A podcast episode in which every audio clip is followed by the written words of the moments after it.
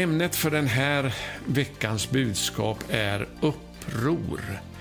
Avfallet i den sista tiden. Ja, det är ju ett lite hårdsmält ämne det här kanske nu jag kommer med. Men jag ber att det ska tas emot med öppna hjärtan utav var och en som har ett ärligt sinne att höra vad som står i Guds ord. Jag vill uppmuntra dig att prenumerera på vår Youtube-kanal och också trycka på klockan så att du får ett meddelande i din inkorg när vi kommer ut med en ny video. Och om du gillar de här budskapen och vill att de ska nå ut så får du gärna vara med och stödja oss på något av sätten du ser här i bild, antingen Swish eller bankgiro. Tack! Kära bedjare i Sverige 714 och i Norden 714. Det är en sån glädje för mig att återigen få ge ett budskap till er alla som ber nu för Sverige och för Nordens länder. Och jag ska börja den här veckans undervisning med att läsa en rapport som kom in förra veckan ifrån någon som hade sett undervisningen där. Och Det här tycker jag är så uppmuntrande att läsa. Den här personen skriver så här. Jag är så tacksam att jag kom med i 714 på grund av en vän. Jag har fått så mycket undervisning i ordet som jag inte har förstått förut. Jag har börjat be som jag aldrig förr gjort, fast jag varit frälst i över 40 år. Men jag har alltid haft en längtan att få bli en bedjare. Detta är så fantastiskt att få vara med och be för Sverige och för de nordiska länderna. Tänker be tills vi får se det Gud vill göra. Det är ju en så spännande tid vi lever i. Gud är mäktig att göra under. Och så kommer det här som är mest uppmuntrande, tycker jag. Trodde aldrig jag skulle längta efter att gå upp på morgonen och be. Men nu gör jag det, för jag vet att vi ber för det som ligger på Guds hjärta. Gud kommer att förvandla våra böner till en mäktig seger.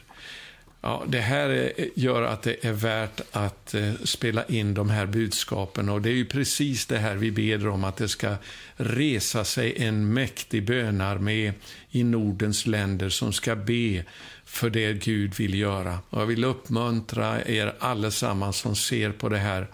Eh, är du inte redan med i Sverige 714 så gå till vår hemsida sverige714.se och anmäl dig till den här växande bönerörelsen. Vi ska be till dess att Guds vilja sker med våra länder. Och jag är övertygad om, och det har varit i många år, att Gud kommer att sända en sista väckelse innan eh, Jeshua, Jesus, kommer tillbaka igen. Och eh, vad, hur den väckelsen blir, det kommer att bero på våra böner. Om vi ber lite så kommer vi att få se en viss del av det som Gud har tänkt att göra. Men ber vi mycket så kommer vi att få se mycket mer. Och Det är därför som vi håller på, det är därför vi har startat den här bönerörelsen. Jag är så tacksam till er som går in i bön nu och kämpar för våra länder i bön. Och som jag sa förra veckan, hemligheten till bön är bön i hemlighet. Det vill säga i bönekammaren där vi kämpar med Gud. Och den här smörjelsen den kommer att öka över våra liv att be i samband med att vi ber. För det är bara så man kan lära sig att be. Det är nämligen genom att be. Så fortsätt och eh, med den här bönetjänsten i din ensamhet och sedan eh, se till också att försöka komma samman med andra vänner, bilda en bönegrupp och du kan anmäla den också på sverige714.se så att andra som finns i området där du bor kanske också kan få vara med och be. Eh, ämnet för den här veckans budskap är uppror. Avfallet i den sista tiden. Ja, det är ju ett lite hårdsmält ämne det här kanske nu jag kommer med. Men jag ber att det ska tas emot med öppna hjärtan utav var och en som har ett ärligt sinne att höra vad som står i Guds ord. Och jag ska börja med att läsa ifrån eh, Andra Thessalonikerbrevet, de tre första verserna. Det här är ju väldigt välkända verser. När det gäller vår Herre Jesu Kristi ankomst och hur vi ska samlas hos honom. Ja, vilket underbart hopp vi har att vi ska få samlas hos honom när han kommer. Vilket möte det ska bli. Eh, då ber vi er bröder att inte så plötsligt tappa fattningen och bli skrämda vare sig av någon ande eller av något ord eh, eller brev som påstås komma från oss och som går ut på att Herrens dag har kommit, eller som det stod i den äldre svenska bibeln, att Herrens dag står för dörren. Låt ingen bedra er på något sätt. Ty först måste avfallet komma och laglöshetens människa, fördärvets son, öppet träda fram. Jag ska stanna där.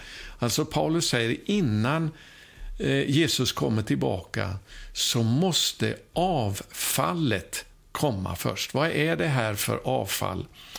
Eh, ja, det här ordet på grekiska, det är apostasia. Och det används eh, två gånger i Nya Testamentet. Eh, dels här då i Andra Thessalonikerbrevets andra kapitel, men också i Apostlagärningarnas 21 kapitel. Och det här ordet det kommer ifrån eh, substantivet apostasis, som betyder revolt. Eh, och det här ordet användes alltså om en människa, eh, man kallade det en apostasis, alltså det var någon som gjorde, eller var en politisk upprorsmakare. Så avfallet översätts därför eh, i många bibelöversättningar inte med avfall utan med uppror. Jag ska ta några exempel här ifrån det som står i illustrerat eller svensk studiebibel är det väl jag har tagit därifrån.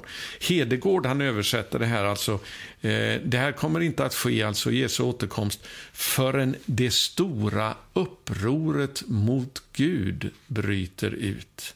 Det är en bra översättning. Det stora upproret mot Gud. Det är så som han, eh, David Hedegård översatte apostasia, som översätts här då med avfall. Good News Bible har det slutliga upproret. Eh, andra översättningar, engelska översättningar, den stora revolten. Eller ett förfärligt uppror. Eh, en annan översättning, ett definitivt förkastande. Här är en annan översättning, revolten bort från tron. Och här översätts det också i en annan översättning med ett stort krig, underförstått då alltså mot Gud. Så eh, det här är alltså någonting som har att göra med, det här avfallet har att göra med upproret mot Gud och hans ord. I den grekiska översättningen av Gamla testamentet som går under begreppet Septuagintan, så står det så här i Svensk studiebibel att eh, Apostasis användes då för översättning för hebreiska termer som i specifik mening syftade på överträdelse av och brott mot Guds lag. Så det är därför då, om vi läser versen här nu i folkbibeln och jag använde folkbibeln 1998 i, i den tredje versen i Andra Thessalonikerbrevet 2. Låt ingen dra, bedra er på något sätt, ty först måste avfallet komma. Eller som det kan översättas med då, det stora upproret mot Gud. Och vad kommer det innebära? Jo, att laglöshetens människa fördärvets son öppet träder fram.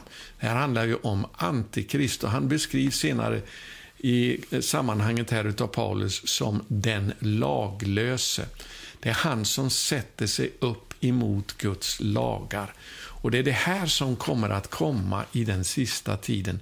Det kommer att bli ett uppror emot Gud och framförallt då mot Guds lagar.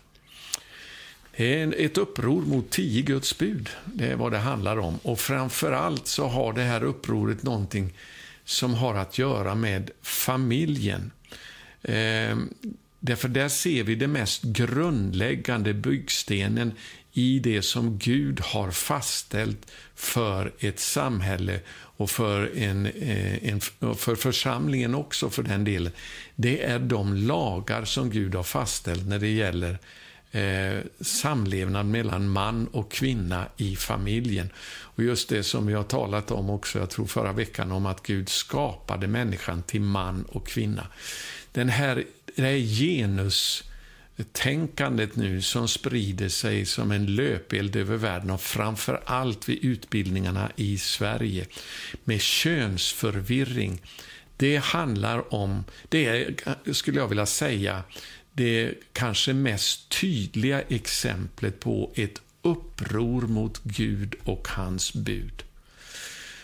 Och det är den tiden vi lever i nu. Det här är ett eh, verkligt eh, tecken på att Jesu ankomst är nära, att Messias ankomst är nära. Det är ett uppror mot Guds lagar. Eh, jag ska titta på också en annan eh, vers som handlar om detta med uppror. Det är ifrån Judas brev. Vi vet att Judas, som var ju en fysisk bror till Jeshua, Jesus, han skriver om kampen för den tron, eller den tro, förlåt, som en gång för alla har överlämnats åt alla de heliga. Och Sen går han vidare med att för, varna för olika eh, falska lärare jag ska läsa ifrån vers 5 här faktiskt. Sammanhanget är, är viktigt. Även om ni redan vet allt vill jag påminna er om hur Herren räddade sitt folk ur Egypten och sedan dödade den som inte trodde. Eh, alltså i parallelltexten här i andra Petrusbrevet så står det så här att eh, eh vi ska se här. Eh, nu är det faktiskt inte den texten jag tänker på här.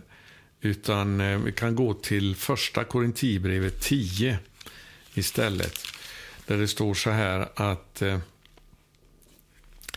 ifrån vers 1. Bröder, jag vill ni ska veta att alla våra fäder var under månskyn och att alla gick genom havet. Det här handlar alltså om uttåget ur Egypten.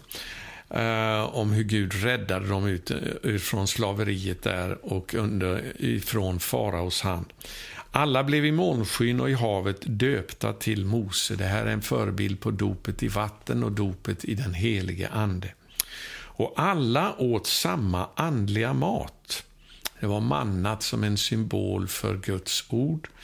Och alla drack samma andliga dryck. De drack ur en andlig klippa som följde den och den klippan var Kristus, eller Messias. Men så står det sen här i nästa vers, och det är det jag ville komma fram till.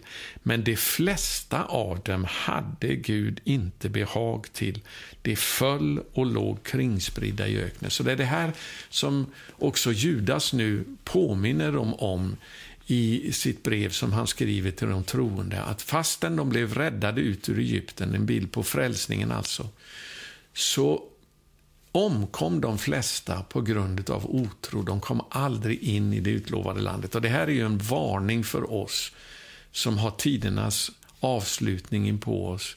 Det är det Paulus säger senare i första Korinthierbrevet eh, kapitel 10. Och så skriver han vidare här, Judas då, tänk också på de änglar som inte bevarade sin höga ställning utan övergav sin rätta hemvist. Dem håller han i förvar i mörker med eviga bojor till den stora dagens dom. Så är det med Sodom och Gomorra och städerna däromkring. På samma sätt bedrev de otukt. Det här alltså hänvisat till änglarna som föll och bedrev otukt med människornas döttrar. Eh, och följde onaturliga begär. Det står som varnande exempel och får sitt straff i eld. Det här visar alltså att just detta med sexuell otukt är något oerhört eh, centralt i varningen för avfall i den sista tiden. Allt som har alltså med familjens upplösning att göra och sexuell omoral, det är någonting som vi måste eh, Eh, vara väldigt på vår vakt vid i den sista tiden. Vers 8. Ändå skändar dessa drömmare på samma sätt sin kropp. Eh, sexuell omoral, alltså synden, sexuell otukt är den enda synden som är emot vår kropp, skriver Paulus. Herren föraktar det och höga makter smädar det. Och jag hoppar ner till vers 10 här. Dessa däremot smädar allt som de inte känner till, liksom djur utan förnuft och vad de med sina naturliga sinnen kan fatta, det förstör de sig med. Det är alltså kötsliga människor som går efter kötsliga begär. Men så kommer det här då i vers 11 och här beskrivs nu det som kallas för de tre syndens män. Ve dem, de har slagit in på Kains väg, det är det första exemplet på dessa falska eh, lärare nu som eh, förför Guds folk. De har slagit in på Kains väg. För det andra, de har mot betalning störtat sig i Biliams villfarelse. Och för det tredje, det har gjort uppror som Kora och gått under.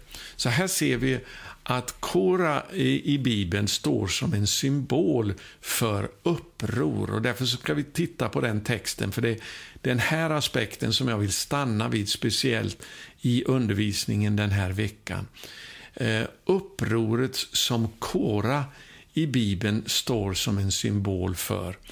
Eh, och så Vi ska titta på det exemplet nu ifrån fjärde Mosebok kapitel 16. Jag önskade haft tid att säga lite grann om Kain eh, och Biliam också. Kain han mördade ju sin bror och står som symbol då för dem som överger broderskärleken. Och Det varnas vi för också väldigt mycket den sista tiden, att kärleken hos de flesta ska kallna. Människor ska bli själviska de ska vara utan kärlek. Kain står som en symbol för det som inte ville ta vara på sin bror, ta ansvar för sin broder. Biliam, han är en symbol på de falska profeter som vill använda Guds gåva för själviska syften. Han ville göra pengar på den mäktiga gåva som han hade fått. Det är ett oerhört intressant studium som jag kanske kan få återkomma till eh, en annan gång. Men nu ska vi gå till fjärde Mosebok kapitel 16. Och Vi ska läsa ifrån den första versen här. För Kora står alltså som en symbol för upproret i den sista tiden. Som eh, både Paulus varnade för då i Andra Thessalonikerbrevet 2 som vi läste om och som även Judas varnar för. Det står alltså, han, han skriver där, de har gjort uppror som Kora och gått under. Fjärde Mosebok 16, vers 1. Kora, son till Jishar, son till Kehat, son till Levi, tog med sig både Datan och Abiram, Eliabs söner och On, Pelets son av Rubens söner, och gjorde uppror mot Mose. Så här har vi alltså upproret mot Mose lag, mot Guds bud. Alltså det handlar om laglöshet. Eh, men jag ska titta på en speciell aspekt av det här också eh, i det här studiet. Vi läser vidare. 250 män av Israels barn följde dem, förstar i menigheten, valda av folkförsamlingen, ansedda män. Så det här är alltså ett uppror nu som sprider sig till ledarskapet ibland Guds folk. Vers 3. De samlade sig mot Mose och Aron och sa till dem, nu får det vara nog.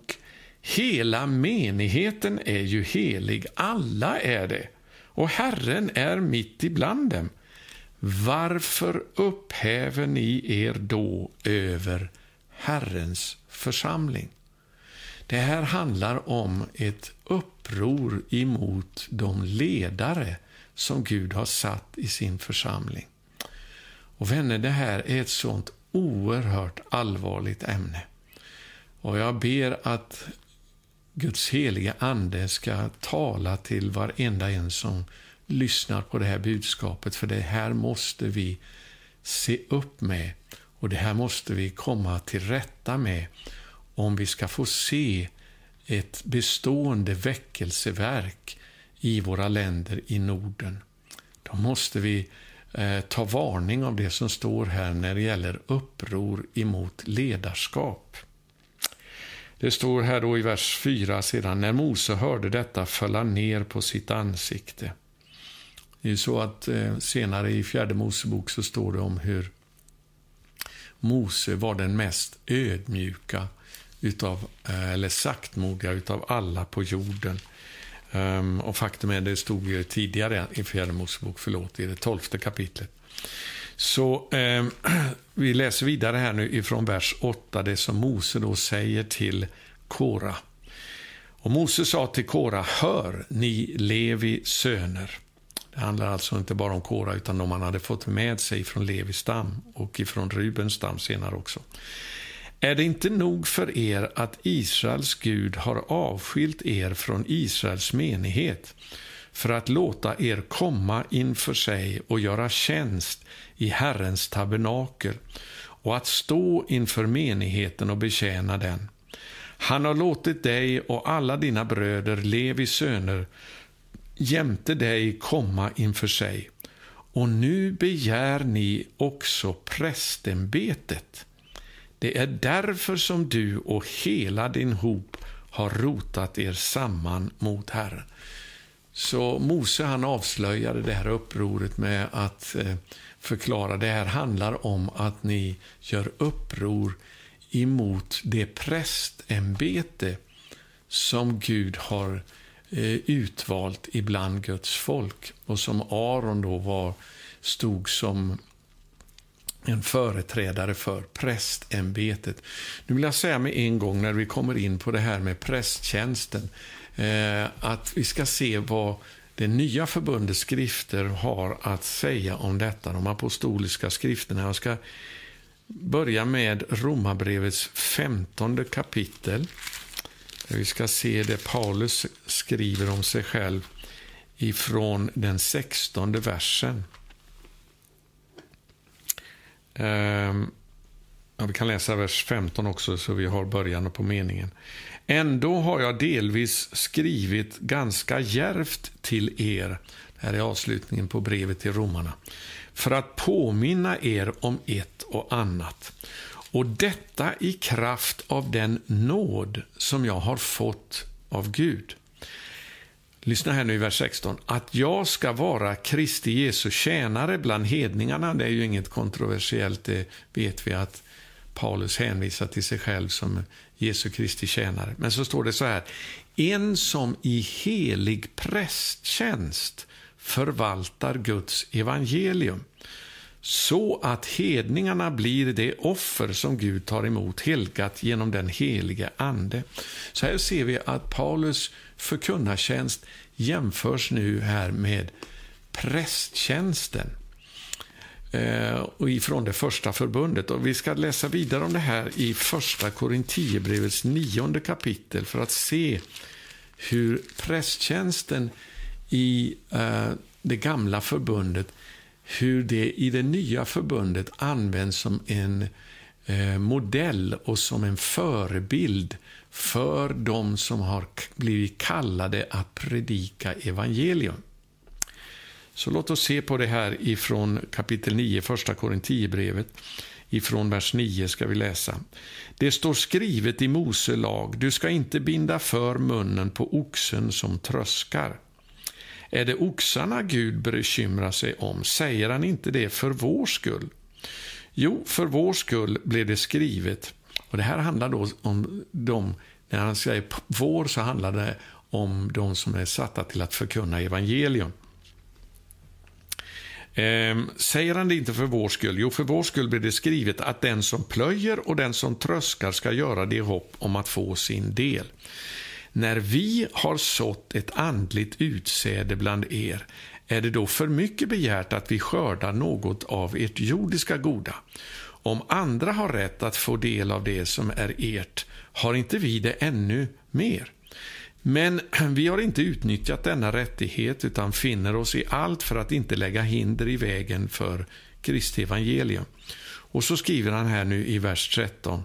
Vet ni inte att det som tjänstgör i templet, det här handlar då både om prästerna och leviterna, äter av det som kommer från templet och att det som gör tjänst vid altaret, här är prästtjänsten nu, får sin del av det som offras på altaret. Så har också Herren befallt att det som predikar evangeliet ska leva av evangeliet. Alltså precis som prästerna skulle leva, inte utav det som de själva brukade av jorden, utan leva utav eh, folkets gåvor, tionde och det de frambar som, som offer till Herren. Det skulle de få del utav för att det var deras underhåll. Och det säger Paulus här nu att på samma sätt så har Gud bestämt och förordnat att de som predikar evangeliet, de ska också leva utav evangeliet. Så det här är en prästtjänst som fanns i det första förbundet som står som en förebild för ordets förkunnare. Och därför tillämpar Paulus också det här. Han var ju ingen levit, han kom ifrån Benjaminstammen. men han säger att han är en som i prästerlig tjänst förvaltar evangeliet, Guds evangelium. Så prästtjänsten alltså i det gamla förbundet står som en förebild för de som har blivit kallade till att predika evangelium. Vi ska se ifrån vad Bibeln säger också just om den här prästtjänsten. I tredje Mosebok ska vi börja och läsa ifrån det tionde kapitlet, vers 10 och 11. Um, ehm, I vers 8 står det alltså att Herren talade till Aron. Och så eh, står det så här ifrån vers 10. Ni skall skilja mellan heligt och oheligt. Det här alltså handlar om Aron och hans söner. Då. Ni ska skilja mellan heligt och oheligt, mellan orent och rent.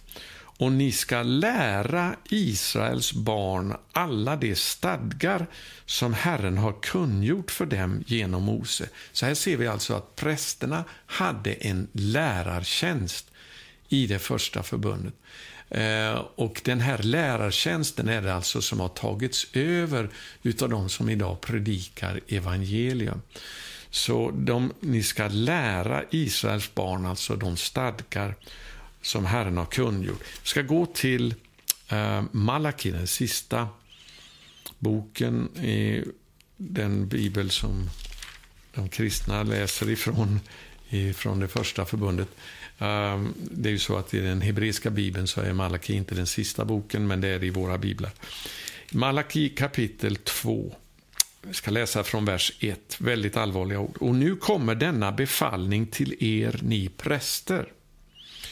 Om ni inte vill höra, om ni inte lägger på hjärtat att ge mitt namn ära, säger Herren Sebaot, då ska jag sända förbannelse mot er jag ska förbanna era välsignelser. Ja, jag har redan förbannat dem eftersom ni inte lägger detta på hjärtat. Se, alltså det här handlar om ett avfalligt prästerskap nu som får den här stränga förmaningen. Se, jag ska straffa er avkomma och kasta orenlighet i ansiktet på er, orenlighet från era högtidsoffer och man ska bära bort er tillsammans med den. Och ni ska förstå att jag har gett er denna befallning för att mitt förbund med Levi ska bestå, säger Herren Sebaot. Mitt förbund med honom var liv och frid, och jag gav honom detta för att han skulle frukta mig. Och han fruktade mig och bävade för mitt namn. Och här ska jag lägga märke till vers 6 och 7 här. Sann undervisning var i hans mun. Ingen orätt fanns på hans läppar. I frid och uppriktighet vandrade han med mig och han omvände många från deras missgärningar.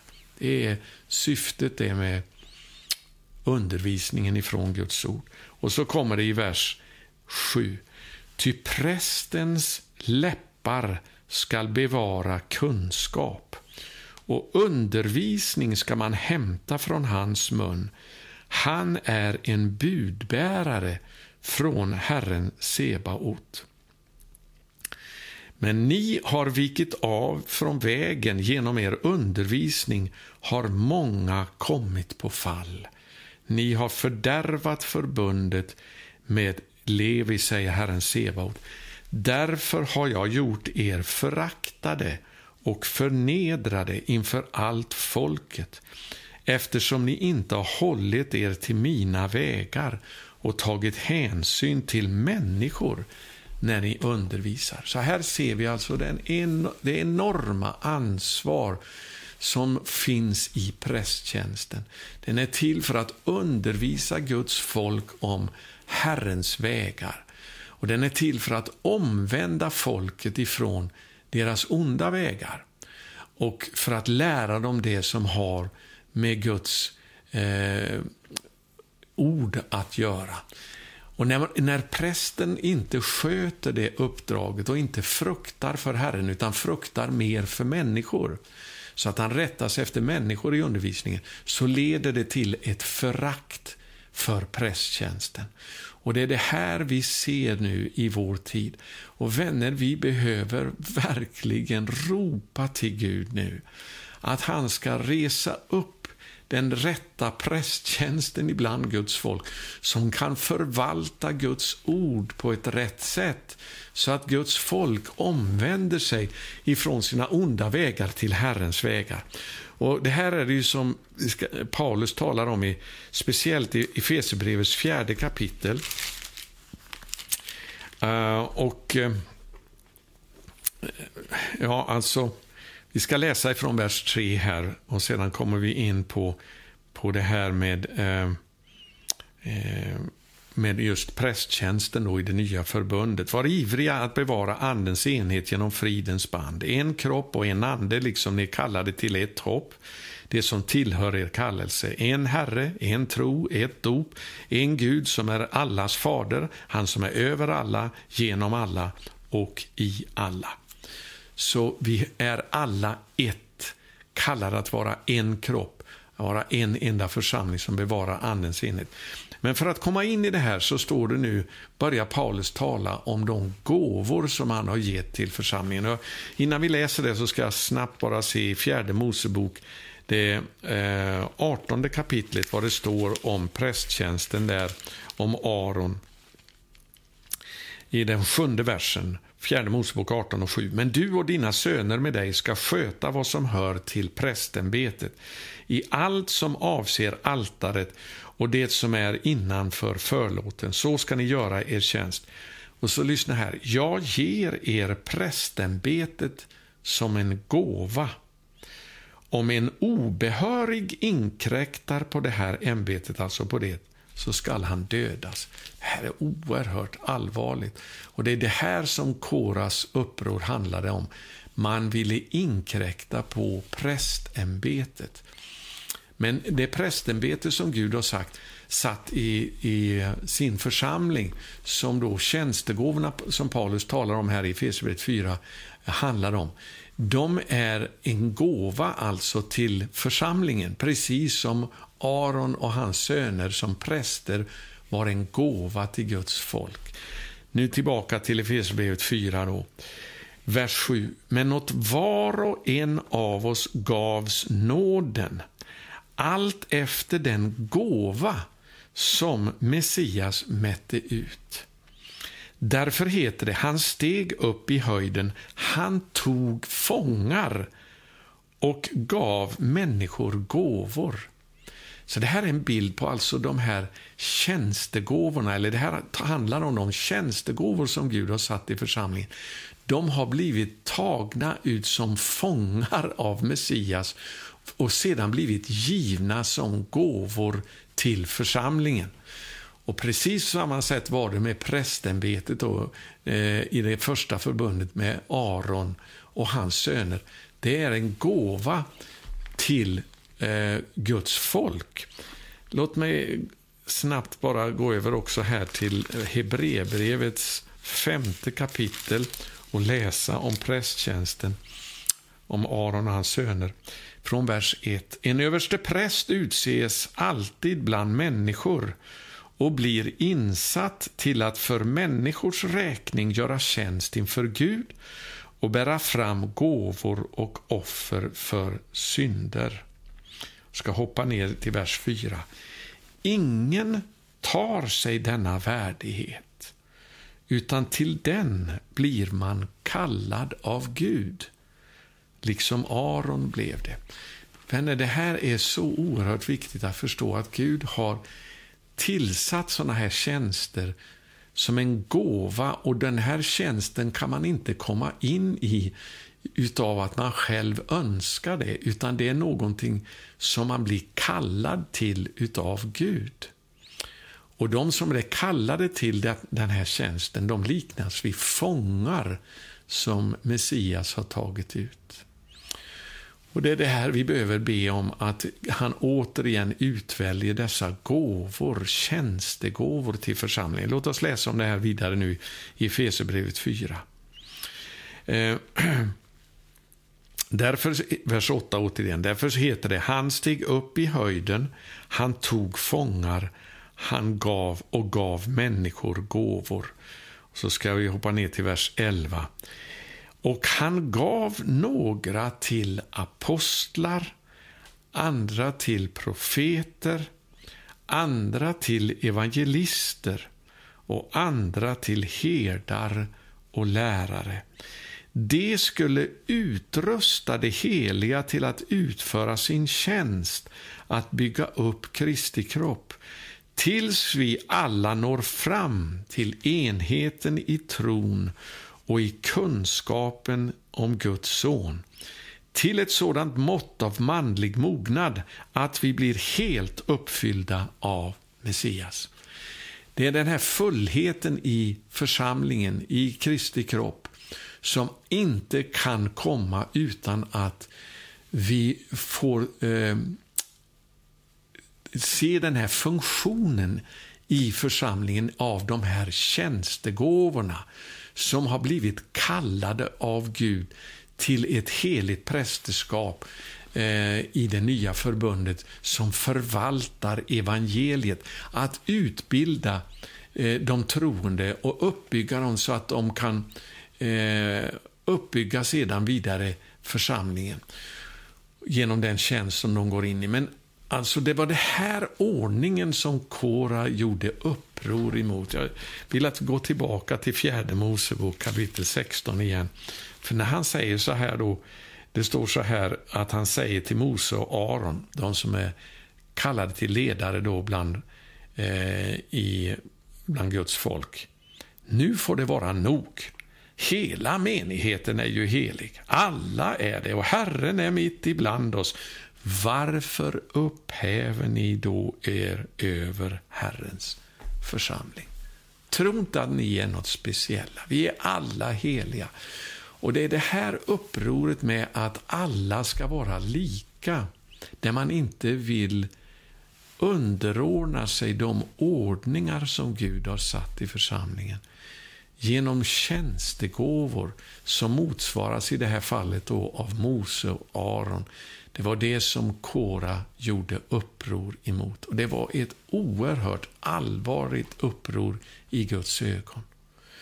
Ehm, alltså jag vill uppmuntra dig nu, jag kan inte gå igenom allt det här. Läs om det här upproret i fjärde Mosebok kapitel 16, 17 och 18 och se hur oerhört allvarligt Gud tar på de här sakerna. Både när det gäller folkets uppror emot de här ordningarna.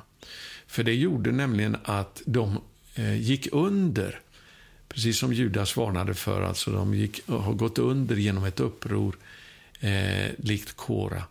Jorden uppslukade dem så att de levande for ner i dödsriket. Och Det här gjorde folket så förskräckta så att de började klaga på Mose och Aron och sa att det är ni som har dödat Guds folk. Och då blev Gud ännu strängare så att det bröt ut en hemsökelse ibland folket därför att man inte hade respekt för Gud och hans ordningar.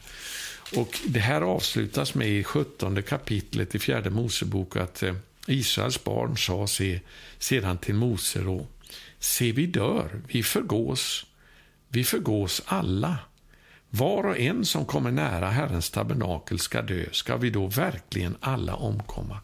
För man var okunnig om Guds ordningar. Det handlade inte om att Gud ville döda alla. Det handlade om att han var tvungen att straffa upproret emot ordningarna som finns, eh, som han har insatt.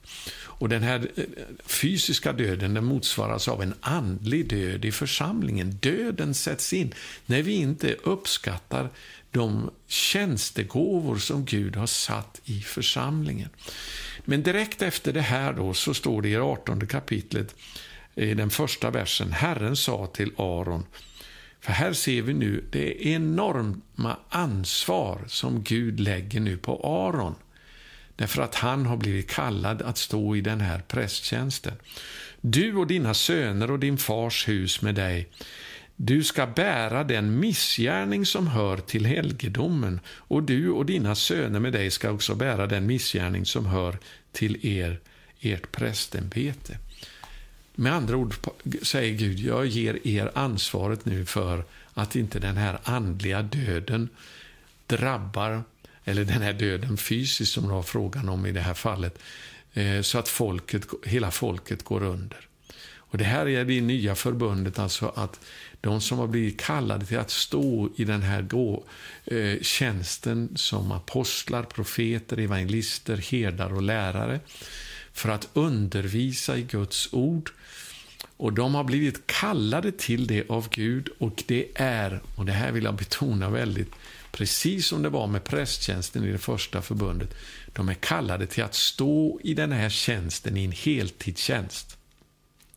De är kallade till att leva av evangeliet. Och det är eftersom, efter det att Gud har då fastställt det enorma ansvaret för prästen så går han vidare med att tala om de förmåner som sedan hör till det, att de ska få ta del av alla offren som offras till Herren. Eh, att de ska få leva utav de offren. Precis som, då säger då Paulus sedan i första Korinthierbrevet att precis på samma sätt är det i det nya förbundet med de som är kallade till att predika evangelium och undervisa i Guds ord. De ska leva utav de gåvor som folket offrar till Herren av tionden och av offer. Och vi behöver lära oss att uppskatta de tjänster som Gud har satt i församlingen till att predika evangeliet. Så låt mig bara betona det väldigt tydligt. Även om vi alla har ett allmänt prästadöme eh, det står ju också om i Andra Mosebok 19 att hela folket var kallade till att vara präster, ett heligt prästerskap. Men inom det allmänna prästerskapet då, så utvalde sedan Gud Levis stam och framförallt Aron och hans söner till att stå i den speciella prästkallelsen att undervisa i Guds ord. Alla är vi ju kallade faktiskt att undervisa på, ett eller annat sätt. Ehm, har vi alla fått den kallelsen som troende. Men det finns just den här speciella prästtjänsten av att stå i heltidstjänst i en undervisning bland Guds folk. Och Om vi inte ser den tjänsten resas upp med ett folk som det står i Apostlagärningarna 6 och 4 som helt ägnar sig åt ordet och bönens tjänst så kommer vi inte att komma in i den här mognaden. Så eh, vi ska se lite grann mer om det som står i det här då. Eh, vi kan läsa också ifrån Jakobs brev som visar allvaret i den här tjänsten nu. Eh, då eh, Jakob skriver så här i den tredje kapitlet. Mina bröder, inte många bör bli lärare. Och så skriver han sedan här, för ni vet ju att vi ska få en strängare dom. Så de som är kallade till att stå i den här tjänsten, i den här prästtjänsten, att förvalta Guds evangelium, som lärare i Guds ord, de kommer att få en strängare dom än andra. Um, innan jag går in på det så ska jag läsa också en text ifrån Hosea eh, som är väldigt eh, viktig i det här sammanhanget. Det är i det fjärde kapitlet. Och det står det så här. Eh, jag ska läsa bakgrunden ifrån vers 1. Hör Herrens ord, ni Israels barn. Ty Herren går till rätta med dem som bor i landet, eftersom ingen sanning och ingen kärlek och ingen kunskap om Gud finns i landet. Det här beskriver faktiskt väldigt mycket det tillstånd som finns i våra länder i Norden idag. Det är väldigt allvarligt. Det går vidare här. Man svär och ljuger, mördar och skäl begår, och begår äktenskapsbrott. Man far våldsamt fram och blodsdåd följer på blodsdåd. Därför sörjer landet och allt som lever där tynar bort. Både djuren på marken och fåglarna under himlen, till och med fiskarna i havet förgås. Men sen står det här i vers 4 och jag ska då läsa ifrån 1917 års översättning för jag tror att den är mer rättvisande till det som står i grundtexten här. Inte det som finns då i folkbibeln, för den översätter det här lite annorlunda. Jag tycker sammanhanget visar väldigt tydligt att det är den översättning som finns i den äldre 1917 års svenska bibel är mycket mer texttrogen. Från vers 4 nu i Hosea 4 läser jag vidare ifrån 1917 års översättning. Alla de här synderna nu som profeten Hosea har räknat upp. Det, finns alltså ingen sanning, ingen kärlek och ingen kunskap om Gud i landet och så begår man därför alla möjliga synder. Och då kommer det här då i vers 4. Dock bör man icke gå så mycket till rätta med någon annan eller förebrå honom eller förebrå mitt, ditt folk som man bör gå till rätta med prästen.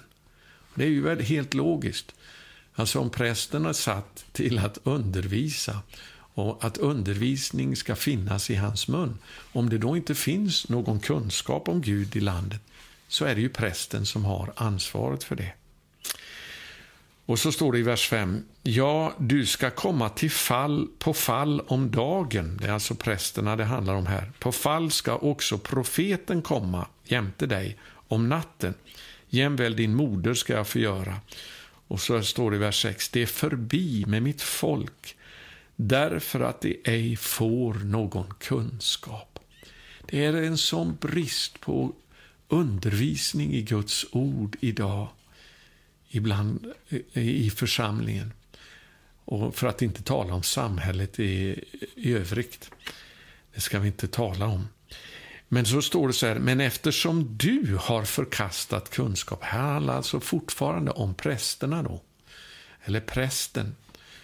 Eftersom du har förkastat kunskap, därför skall och jag förkasta dig, så att du upphör att vara min präst. Och så som du har förgätit din Guds lag, så ska jag också förgäta dina barn. Alltså prästen hade misslyckats med att stå i den här kallelsen. Och därför så eh, blir det en förbannelse över hela landet. Det blir en förbannelse ibland Guds folk. En död, andlig död sätter in. O, hur vi bör ropa efter dessa tjänstegåvor, att Gud ska resa upp dem igen i vår tid. Halleluja. Men nu ska vi gå in då på det som är de troendes ansvar, nämligen att inte falla in i det här upproret mot tjänstegåvorna som Gud har insatt. För det är vad Koras uppror handlar om. Det handlar om sådana som gör uppror emot ledarskapet i Guds församling.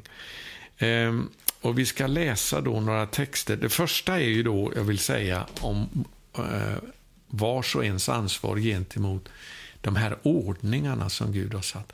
Det är ju att vi måste lära oss att ta emot gåvorna som Messias själv har gett till församlingen utav de här fångarna han har tagit, som han har kallat till att bli som Paulus och de andra apostlarna uttrycker det, hans slavar. Vi är Jesu Kristi tjänare, men egentligen ordet betyder eh, samma ord som för slav. Vi är eh, eh, slavar, helt enkelt fångar, som Gud har tagit, Eh, Jesus själv har tagit, för att sedan ge som gåvor till församlingen. Men om de här gåvorna inte blir mottagna så kan de inte utföra sin tjänst. De måste tas emot, de som är sända i Herrens namn. Välsignad är han som kommer i Herrens namn. Alltså. vi ska läsa en text ifrån första eh, Thessalonikerbrevets femte kapitel. Jag ska försöka avsluta snart här också, så att det inte blir för långrandigt. Men eh, det finns så mycket jag har på mitt hjärta här att säga om det. Första Thessalonikerbrevet 5, ifrån vers 12.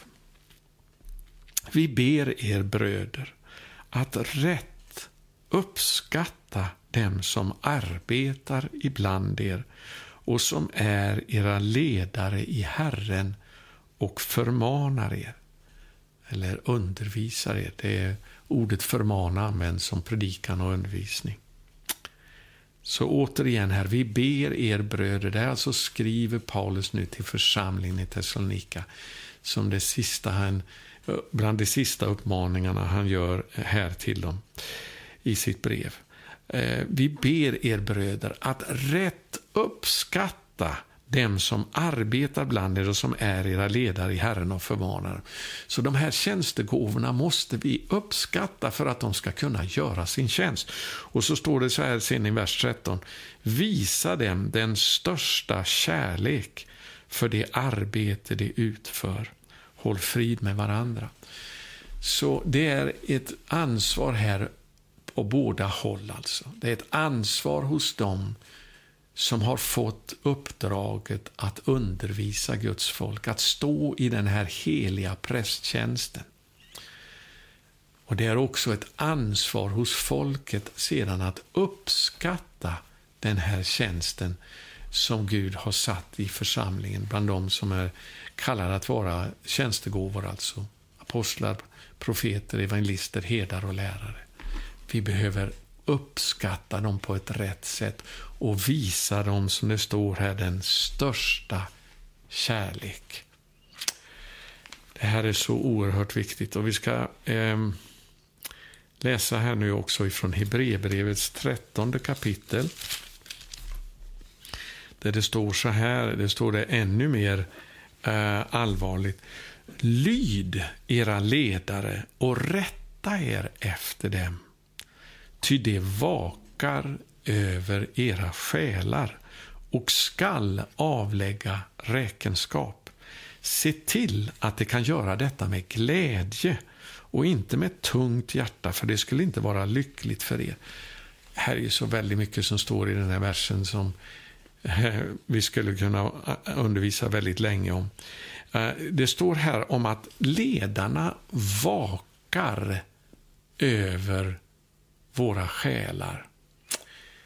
Det här är ju en, en eh, funktion som jag tror att är väldigt främmande för de flesta kristna idag. Att Gud har satt ledare som har blivit kallade till att vaka över de troende.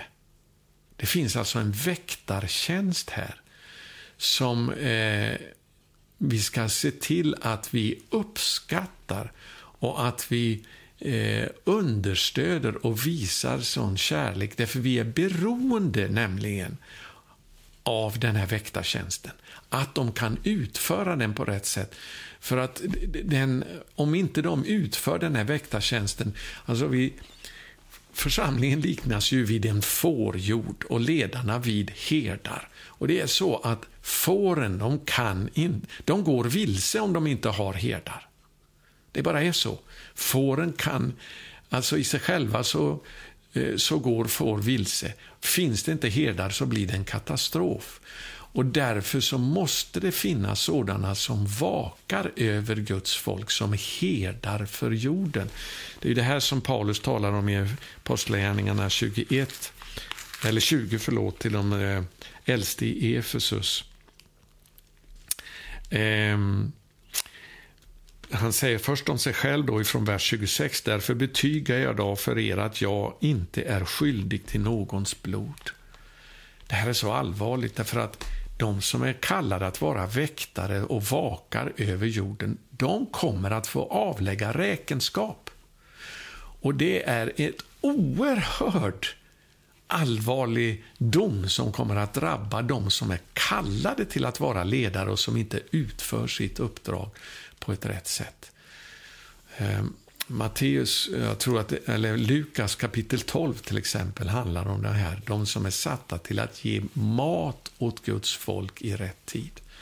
Om de utför den tjänsten rätt så kommer de att få eh, råda över hela eh, riket tillsammans med Messias när han kommer. Men om de inte utför den tjänsten så kommer de att få bli eh, förgås tillsammans med de otrogna. Därför så är det den bakgrunden som Paulus eh, som har, eh, finns här till det Paulus säger om att jag är inte skyldig någons blod. Varför? Jo, jag har inte tvekat att predika för er hela Guds vilja och plan. Allt Guds rådslut, allt Guds ord. Gud hjälp oss, vi får såna, fler sådana predikanter. Och så står det sedan då i vers 8, han säger till de ledarna i Efesus, ge akt på er själva och på hela den jord som den heliga Ande har satt er som ledare över, till att vara herdar i Guds församling som han har köpt med sitt eget blod.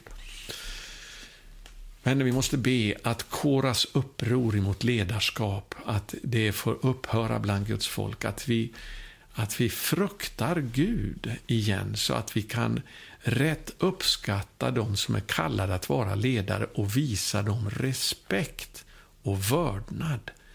Att vi, vi beder för dem. Jag kommer till det också eh, om en stund. här. Tillbaka till Hebreerbrevet 13. Alltså. Eh, där det står alltså lyd era ledare. Och Det är alltså inte bara en ledare då, utan era ledare i plural. Det finns ett pluralt ledarskap där vi eh, är satta till att lyda det de förkunnar när det kommer ifrån den heliga Ande. Och det är, vi har ju fått en lärare inom oss som gör att vi kan känna igen det som kommer ifrån Gud. Men det betyder inte att vi inte behöver lärartjänsten, utan det betyder bara att vi eh, ytterst är inte kallade att följa människor, utan Gud genom den smörjelse som finns över dessa ledare. Ja, halleluja. I, vi ska också eh, titta på två stycken bibel... Ja, först här ifrån första Petrus 5 också det Petrus skriver om det här. Ehm, um, från vers 1 till 4. Jag förmanar nu de äldste bland er, jag som själv är en av de äldste och, vittnar till, och vittne till Kristi lidanden och som också har del i den härlighet som kommer att uppenbaras. Var herdar för Guds jord som finns hos er och vaka över den, inte av tvång utan av fri vilja, så som Gud vill, inte för egen vinning, utan av hängivet hjärta. Uppträd inte som herrar över dem som kommit på er lott, utan var föredömen för jorden. När den högste herden uppenbarar sig ska ni få härlighetens segerkrans som aldrig vissnar. Så det här är alltså allvarliga uppmaningar till de som är satta till att vara herdar och förkunna Guds ord. De som står i evangeliets tjänst som förkunnare. Men sen kommer det då ansvaret från de troende. Likaså ni yngre, alltså ni som inte är äldste, om går under beteckningen yngre här, underordna er de äldre. Eller som det också kan översättas, alltså underordna er de äldste, de som är satta till att förkunna. Lyd dem, därför de tjänar, eh, och så står det sedan, för, för, till vår räkning. Vi kan inte komma till full mognad utan dessa tjänstegåvor. Det är det som jag vill betona så starkt här. I Efesierbrevet 6 ska jag också läsa den eh, 19 versen. Där skriver Paulus så här, han som då är en prästerlig förvaltare av Guds evangelium. Han uppmanar dem, be också för mig att ordet ges åt mig när jag öppnar min mun, så att jag frimodigt gör evangeliets hemlighet känd. För det skull är jag ett sändebud i bojor, alltså en fånge till Messias. Bed att jag predikar det så öppet och fritt som jag kan. Så vi har alltså ett ansvar att be för de här tjänstegåvorna. Be att Guds ande får tala genom dem. Be att ordet uppenbaras för dem så att de kan ge mat till Guds folk i rätt tid. Så med det så ska jag sluta för den här veckan. Det är så mycket här som jag eh, hade att säga. Men jag vill avsluta nu med att vi ska be tillsammans att de här ordningarna får komma till våra länder i Norden. Fader i himmelen, jag ber att du ska upprätta de tjänstegåvor som du har satt i församlingen som är kallade till att förvalta ditt evangelium. Herre, vi ber att du ska eh, ge de gåvorna till församlingen i våra länder i Norden, Herre. Vi ber att du reser upp dessa tjänstegåvor, att du tar fångar bland människorna och att du gör dem till dina tjänare och ger dem vidare som gåvor till din församling. Så vi ber för alla dessa nu som är kallade till den här uppgiften. Att din fruktan kommer över dem, precis som det står om här i Malaki.